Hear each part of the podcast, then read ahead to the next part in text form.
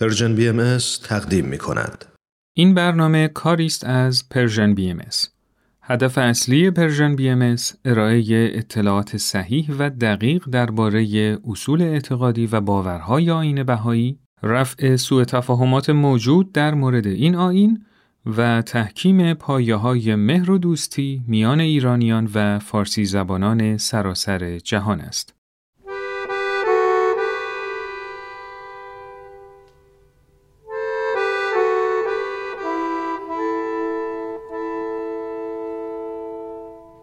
هویتی که گم شده است. این اپیزود با تو غریبه هم.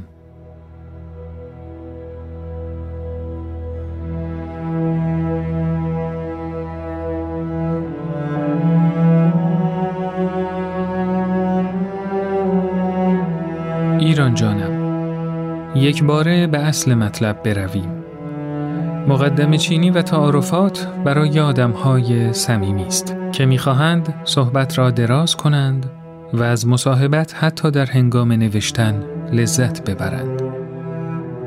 تو میدانی که عشق بی حدی در قلبم برای تو دارم.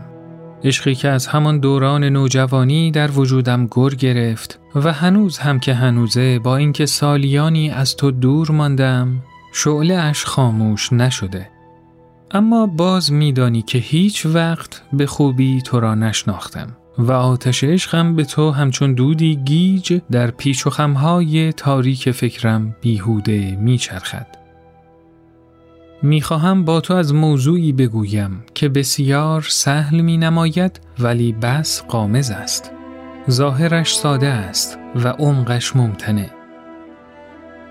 با تو از هویت می‌گویم که گذشت احسار نه تنها به کشف زوایایش کمکی نرساند بلکه ماهیت معماگونه اش را بیشتر از پیش محل برخورد افکار و عقاید کرده است. اجداد ما آن زمانهای خیلی کهن بسیار آسانتر به چیستی و کیستی خیش پاسخ می‌دادند. قوم، نژاد، فرهنگ، آداب و رسوم برایشان مشخص بود و حق تخطی نداشتند.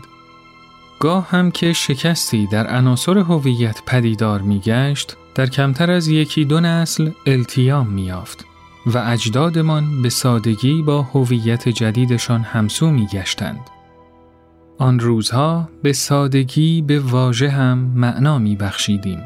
آن روزهایی که تاریخ نداشتیم. میدانی ما ساخته ی تاریخیم. ما خود تاریخ متجسمیم. افسوس که تاریخمان چند پاره شده است. آنچنان پاره پاره شده است که دیگر نمی‌دانم من کیستم. نمی‌دانم من تجسم کدام تاریخ و فرهنگم. فقط می‌دانم به تو تعلق دارم. حتی کنون که از تو فرسنگ ها دورم. من نشناخته تو را دوست دارم. همچون یتیمی که مادر هرگز ندیدهش را دوست دارد. من تو را دوست دارم همچون پرنده قفس زادی که عاشق پرواز است. من تو را دوست دارم همچون ناشنوایی که عاشق موسیقی است و یا نابینایی که به امید رویایی رنگارنگ به خواب می رود.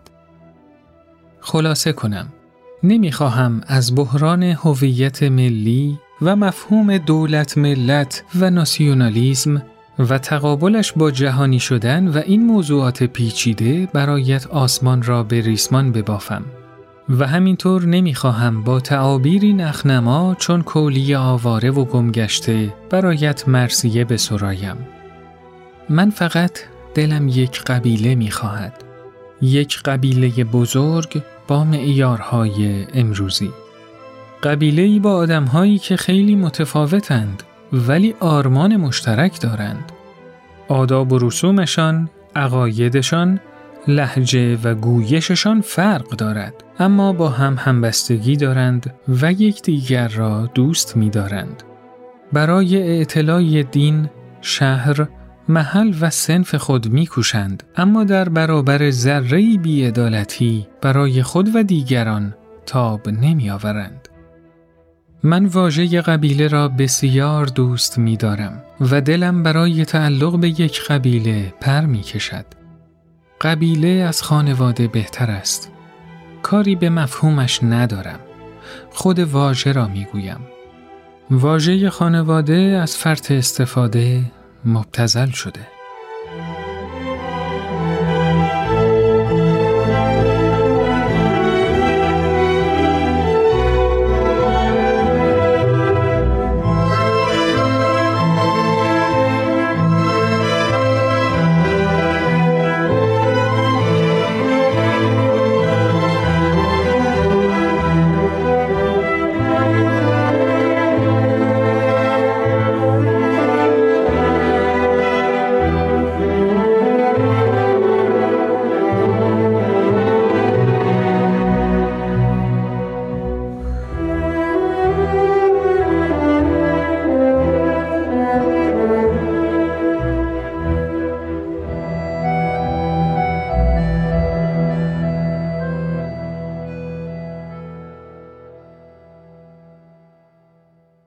در ادامه به قسمتی از نوشتار احمد اشرف در باب بحران هویت ملی و قومی در ایران گوش می دهید.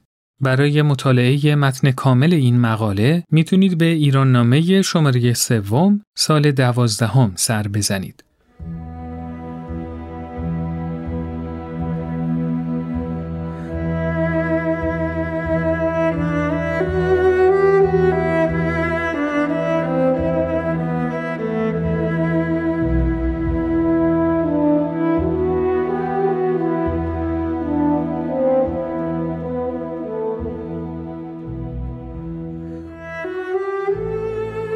مفهوم هویت ایرانی در معنای یک پارچه سیاسی، قومی، دینی، زبانی، زمانی و مکانی آنکه شباهتهایی به مفهوم هویت ملی در عصر جدید دارد در قرن سوم میلادی از سوی پادشاهان ساسانی وارد تاریخ ایران می شود.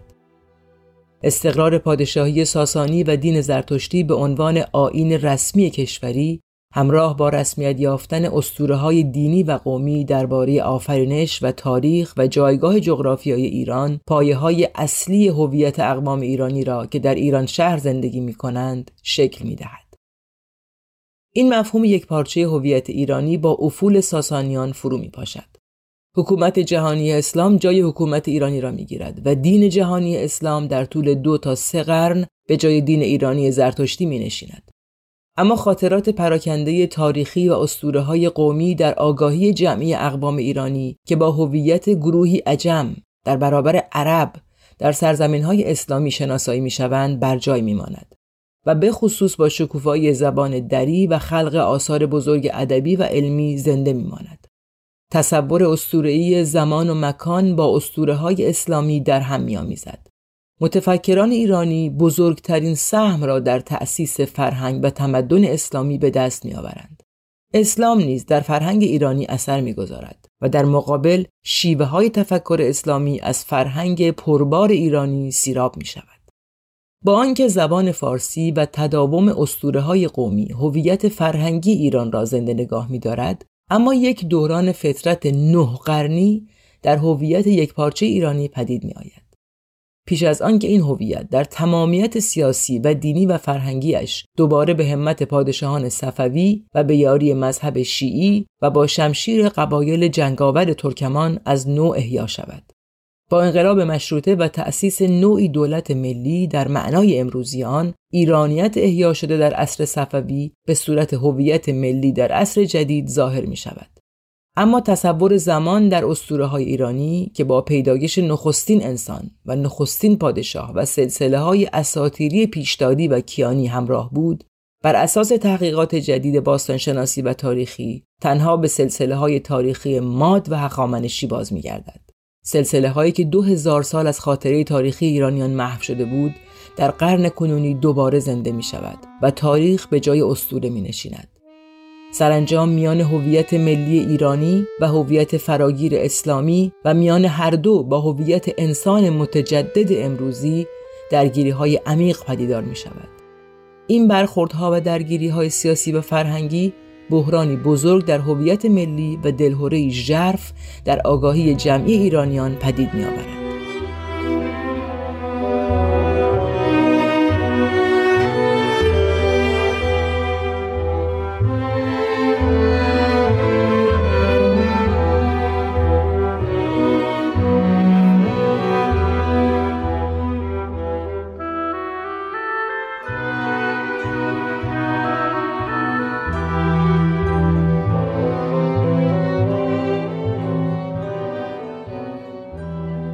مشغول چرتکه انداختن و محاسبه است و اعتنا به فلک ندارد. پسر 24 سالش جعفر آقا هم در طرف روبروی پدر در همان حجره چون باطمه نشسته است و دارد کتاب می‌خواند و یادداشت برمیدارد. حاجی علی قلی آقا صدقیانی با چنان ثروت و تمولی که تنها خودش حسابش را دارد و بس نهارش مرتبا دیزی بازار است با ترشی بادنجانی که مخصوصا ایالش برای او انداخته است و خودش هر روز صبح مقداری از آن را در ظرف مخصوصی با خود از خانه به حجره می آورد. نباید تصور کرد که حاج آقا خسیس است ولی رسم و عادت پدرش و پدر بزرگش و جد و آبایش چنین بوده است و او هم به رسم و عادت آبا و اجدادی عمل می کند و خیرش را هم دیده است. جعفر آقا که خود را متجدد می داند دیزی خور نیست و عموما نهار را در دکان چلو کبابی مجاور تیمچه که در بازار اوروسیدوزها واقع و در تمام شهر دارای شهرت است صرف می کند و انعام کلانی به شاگرد و پیشخدمت چلو کبابی می دهد و خلاصه آنکه با وجود متجدد بودن پسر حاجی کامل ایاری است. لباس مد روز می پوشد، اتومبیل سوار می شود، فکل و کراوات می زند و حتی با دخترها هم نشست و برخاست و سر و سری دارد و زیر بار حرفهای پدر نمی رود که نمی رود. فرزند منحصر به فرد حاجی آقاست و حاجی آقا هم جورش را می کشد و می نالد و غرغر می کند و متحمل می شود. گفت و شنود پدر و پسر شنیدنی است. پدر همه از احتیاط و عقل و پیشبینی و سازش صحبت می دارد و پسر از احساسات و عواطف و دنیای امروز و قرن بیستم و معجزات اتم و تاریخ جبر و یک رشته فلاسفه و علمای علم جامعه شناسی و اقتصاد و تکنولوژی و اکولوژی که حوصله حاجی آقا را به کلی سر می‌برد و به هرچه علم و فن و کشف و اختراع است صد لعنت میفرستد.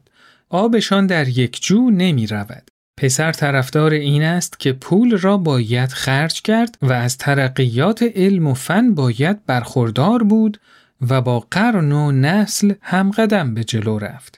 و پدر به این حرفها می خندد و می گوید پسر جان به خدا قسم دیوانه شده ای و این حرفهای پوچ مردم گدا و بی همه چیز عقل خدادادت را مختل ساخته است و می ترسم که من بروم و تو روزی چشمت باز شود که پلت آن طرف آب باشد و رندان کار خود را کرده باشند و کلاه را تا روی چشم بر سرت گذاشته باشند.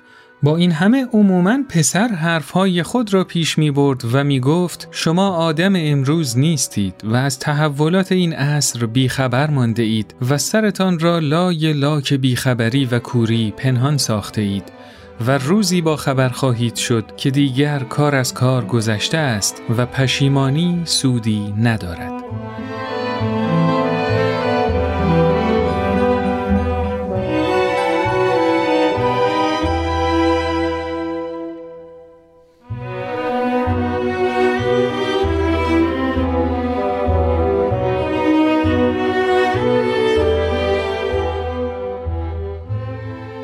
شما به قسمت هایی از داستان سیغه و عقدی نوشته سید محمد علی جمالزاده گوش دادید.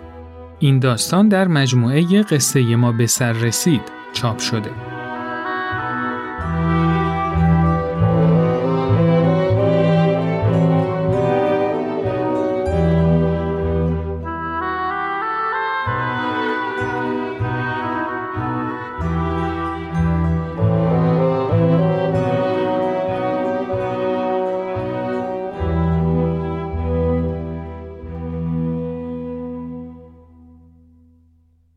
اولین قاعده ناظر به مقوله هویت فرهنگی این است که تا ندانیم که بودیم نمی توانیم بدانیم چه هستیم. هویت فرهنگی در این مورد به گذشته وابسته است. گذشته برای ما در اسناد، هنرهای دستی، بناهای تاریخی، داستانها، گونه ها، سنتها و نهادهایی نهفته است که خود نشانه هایی از خواستها و توانایی های نیاکان ما برای فراتر رفتن از زمانه آنها به شمار می رود. قاعده دوم این است که نمی توانیم بدانیم کجا می رویم مگر آنکه بدانیم چگونه به جایی که در آن هستیم رسیده ایم. به سخن دیگر این هر دو فرضیه درباره هویت همیشه به زمان حال برمیگردند. پس مشکل ما در این است که باید از موضع و مکان کنونی خود به آنچه ایرانیان در گذشته هویت خود میپنداشتند بیاندیشیم. به این ترتیب آیا کوشش ما برای پی بردن به هویت فرهنگی خود بیهوده است؟ نه کاملا. آغازی مفید در این زمینه این است که جهتگیری امروزه خود را نسبت به گذشته روشن کنیم. در دنیای فرامدرن ما ممکن است در لحظات تردید و نومیدی متاسف شویم که چرا گذشته آن نیست که بود. گذشته ایرانیان یک پارچه نیست. به همین دلیل باید بدانیم که درباره گذشته و هویت چه کسی سخن می‌گوییم. در دوران میانه همواره بین مردم اختلافات اجتماعی، اقتصادی، قومی، منطقه‌ای و زبانی وجود داشته است. بخش بزرگی از گذشته ایرانیان میانه که به ما رسیده و امروزه مبنای خداگاهی به هویت ایرانی به شمار می رود، متعلق به شمار اندکی از مردم ایران بوده است.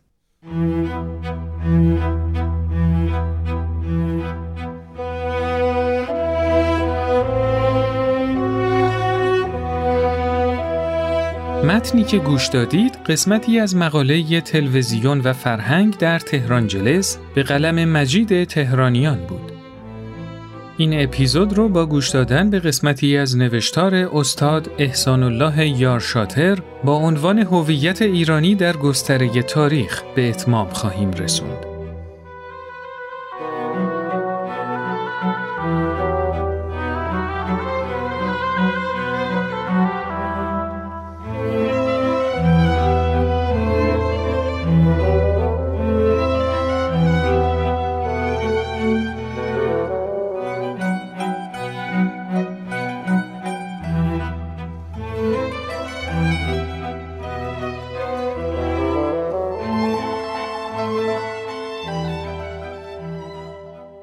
تازه ترین بحران بحرانی است که اکنون با آن روبرویم. این بحران از برخورد ما با تمدن غرب که تمدن فائق زمان ماست برخواسته و شاید دشوارترین بحرانی باشد که ما با آن روبرو شده ایم این بحران نتیجه شکست نظامی نیست نتیجه نیاز ماست نیازی که از ناتوانی ما برمیخیزد. چند قرن در رخوت و قفلت گذراندیم و چون به خود آمدیم و چشم به دنیای تازه گشودیم خود را مانده از کاروان و نیازمند دانش غربیان یافتیم. از آنان مدد گرفتیم. ماشین را جانشین درازگوش و اسب و عرابه کردیم. پارچه دستباف و رنگ نباتی و طب اجدادی را فرو گذاشتیم و جارچی و قلمدان و دیگ سفالین را به امان خدا سپردیم. صندلی جانشین فرش شد و انگشتان لغمگیر جا به کارد و چنگال سپرد و دبستان جای مکتب را گرفت. در تلاش رسیدن انقلاب مشروطه را پیریختیم. اما چون دستگیر نشد و به آشفتگی انجامید به سلطه زورمندی تیزران و ترقی طلب رضا دادیم و در پیامد آن یک سر دل به شیوه غربیان سپردیم و چون بیشتر دگرگونی ها را سودمند و با دانش جدید سازگار یافتیم پس از جنگ جهانی دوم در اقتباس فنون غربیان و تشبه به آنان سر از پا نشناختیم. در این میان آداب دیرینه ما رو به زوال گذاشت. پاس پدر و مادر کاهش یافت. آموختن زبان ملی نقصان گرفت و آشنایی با ادبیات آن از اعتبار افتاد. خرید ساخته های وطنی بوی حقارت گرفت و پیروی از آداب فرنگی مایه فخر و نازش شد. برخی که هویت ملی را در خطر دیدند گفتند باید فنون غربی را بپذیریم ولی از آداب غربی بپرهیزیم. مغز را برداریم و پوست را بگذاریم. قافل از آنکه در کار اقتباس در اختیار بر هیچ ملتی گشوده نیست هر فنی و دانشی ناچار آداب خود را همراه می آورد. با اعتقاد به میکروب ادامه لغم پیچیدن با انگشتان و در کاسه مشترک غذا خوردن و معالا گلودرد زنان را از پس پرده درمان کردن ممکن نخواهد شد. خرما هنوز بر نخیل بود بیان که پای ما دیگر بر زمین باشد. صاحب دلان به رنج بودند و ارق ملی پیروی و چاکری بیگانگان را بر نمیتافت. هرچند رفاه مادی فزونی یافته بود دلها از زبونی و کوچک ابدالی رمیده و در خشم بود و سرانجام آتش این خشم زبانه کشید و بسیاری از آنچه را طی سالها کوشش به عنوان دستمایه فراهم کرده بودیم در شعله خود سوخت در گریز خود از مکروه مجاور به اقصای مقابل تاختیم و بازگشت به روزگاری دوردست را که گمان داشتیم. مظهر عدل و تقوا بوده است. علاج دردهای خود شمردیم. و با شکستن و بستن و در هم ریختن مظاهر نوآوری چند سباهی آبی بر آتش خشم درون پاشیدیم.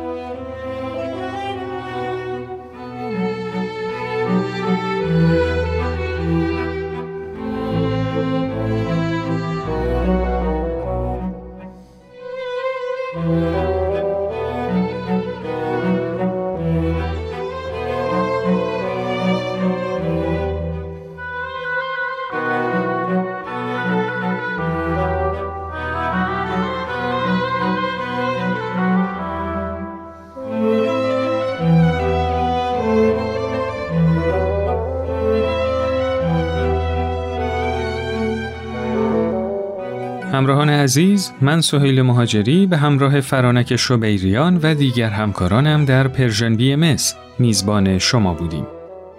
موسیقی به کار گرفته شده در این اپیزود از آلبوم های علفزار گریان و بمب یک عاشقانه اثر النی کارایندرو آهنگساز مطرح یونانی بود. تا اپیزود بعد خدا نگهدار.